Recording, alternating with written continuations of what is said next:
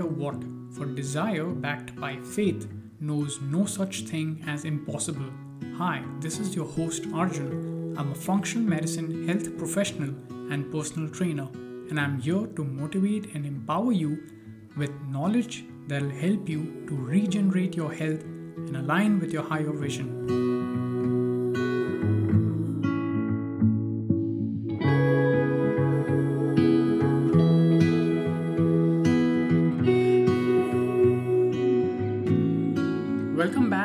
Another episode of the Functional Health Show. Today, I believe that I have a lot to share with you all, so let's jump right in. In the last two episodes, we discussed how stomach acid is so important when it comes to overall health.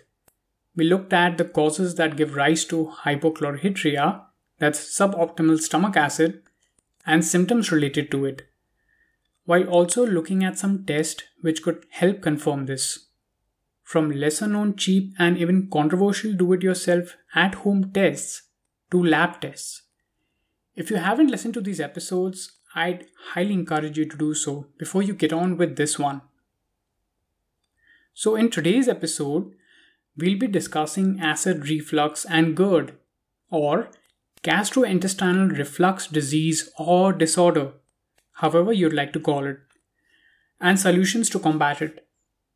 But before we begin, and a bit out of context, I just wanted to say this one thing that I'm usually not a big fan of speaking about disease labels or stressing on them too much because I feel that it unnecessarily causes a lot of overwhelm and fear.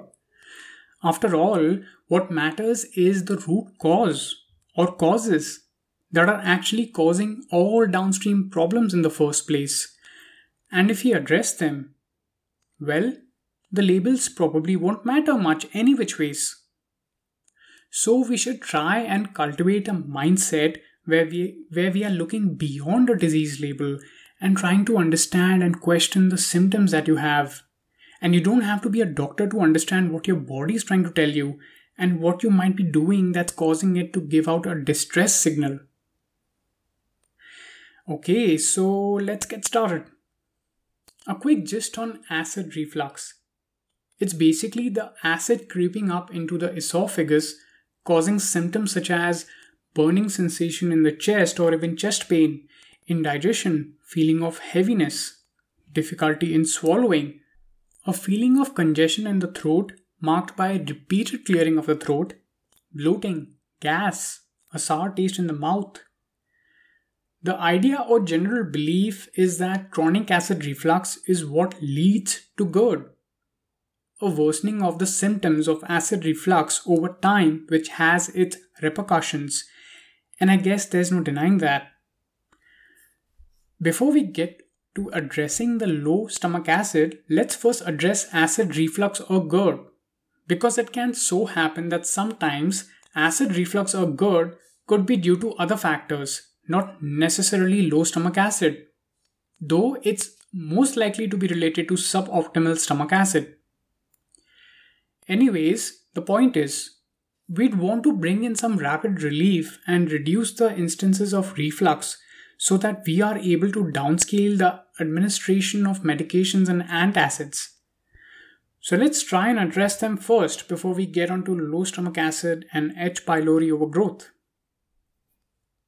In the center of the chest, there is a small muscular tunnel between the esophagus and stomach. It's called the lower esophageal sphincter. It is like a doorway, more like a closed fist. During your meals, this doorway is more like a fist that is open and loose. And at all other times, this doorway is tightly shut. So, acid reflux is when the doorway has a malfunction when it can't remain tightly closed when it needs to be by default. It is important to note that the lower esophageal sphincter or LES, this doorway is acid dependent. What that means is the more acidic the contents of the stomach acid, the more tightly the LES will close. And if it is not acidic enough, the LES, this doorway, will not be tightly shut thus enabling the stomach acid to reach up and into the esophagus. Now, you might be having a question. If the stomach acid is not acidic enough, then what's causing the pain, the burning sensation in our throat, our esophagus? Well, it's the pepsin. It is the enzyme that breaks down the protein. And guess what the esophagus is made of? Proteins. So, the damage caused by pepsin, which is present in the stomach acid, to our esophagus over time due to acid reflux is what we call GERD. To address this problem, we'll have to start with first of all addressing the factors that were discussed in the last episode that has a negative impact on stomach acid like not being stressed especially around meal times it's important to be calm and relaxed while also remembering to chew your food properly and not drink too much liquid, especially alkaline liquids like sodas. That's a big no no since it not just dilutes stomach acid but goes a step further in alkalizing it. Don't overeat because that'll result in the LES blowing open by the sheer volume of food that is being crammed into the belly. Live by the Japanese 80% diet rule. Stop when you're 80% full.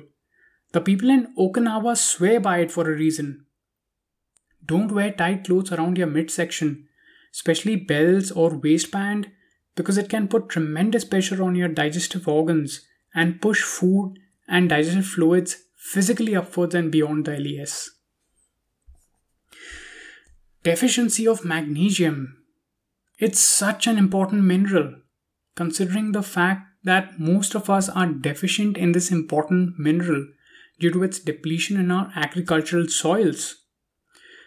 If you remember from one of the episodes on magnesium, it's called the relaxation mineral. So, when it's deficient, our muscles are tight and experience spasms. And guess what? Our digestive tract and the LES, they are also muscles. And what do you think will happen if the LES spasms erratically? And on the other hand, the deficiency could also be that of calcium, because calcium is responsible for muscle contractions. And when calcium is out of balance, you can expect that most likely vitamin D might be off scale too. Now, that doesn't mean that you jump onto calcium and vitamin D supplementation. Where there is supplementation involved, you've got to be careful I'll be talking about supplementation in one of the upcoming episodes. But surely, what you can do now and always is getting enough exposure to sunlight, while also considering intake of organ meats or optionally having desiccated beef organs, for example, in a supplement form, since it's very nutrient dense actually this whole deficiency thing becomes more of a what comes first, the chicken or the egg kind of scenario. As we know, hypochlorhydria impairs mineral and B12 absorption. There are also some foods that could be causing an irritation to the LES, and we could consider to stop the intake of these foods on a temporary basis especially if you're suffering from episodes of reflux on a daily basis and having medications and antacids to address it. Some of the main trigger foods include cooked tomato sauce, black tea, coffee, citrus juices, sodas, alcohol, spicy foods, products containing mint, chocolate, fried foods. For the time being, if you can eliminate or at least reduce the consumption of the foods in this list that triggers acid reflux, would really help in achieving some rapid relief. Actually, a good place to start with regards to elimination would be dairy, things like milk, ice cream, cheese, cream, etc. In most cases, it brings tremendous relief. And if you find there's not much relief or no relief at all, then you can move forward and eliminate gluten and soy because it's likely that you have developed food sensitivities, which usually starts with these foods, including casein and perhaps in some cases even corn. There might be other food sensitivities at play too, which we'll get into in another episode. Basically, you've got to play around and experiment with foods. We are all different and unique individuals, so it's not possible to provide you with a comprehensive list or a direct answer because there isn't any. It depends from person to person. My job is not to give you answers because, in the first place, there isn't one answer that applies to everybody. My job is to provide you with the tools that'll help you to figure out your own unique answer.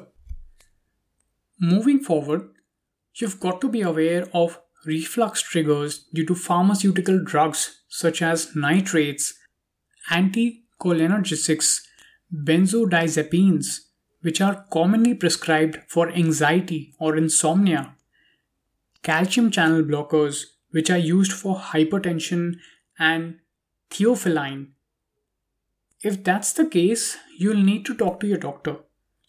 I would also recommend that if there's a suspicion of hiatal hernia, it's better to test and check it out.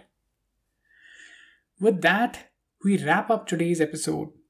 Next episode, we'll be discussing about H. pylori and how to combat its overgrowth, supporting and repairing our mucous membrane, and solutions to reacidify the stomach acid. See you tomorrow. Until then, have a nice day or evening. If you'd like to keep in touch, subscribe to the newsletter. For more personalized support, you can start by scheduling a free call with me. If you find what I do helpful, you can support the show by becoming a patron. All links can be found below in the show notes.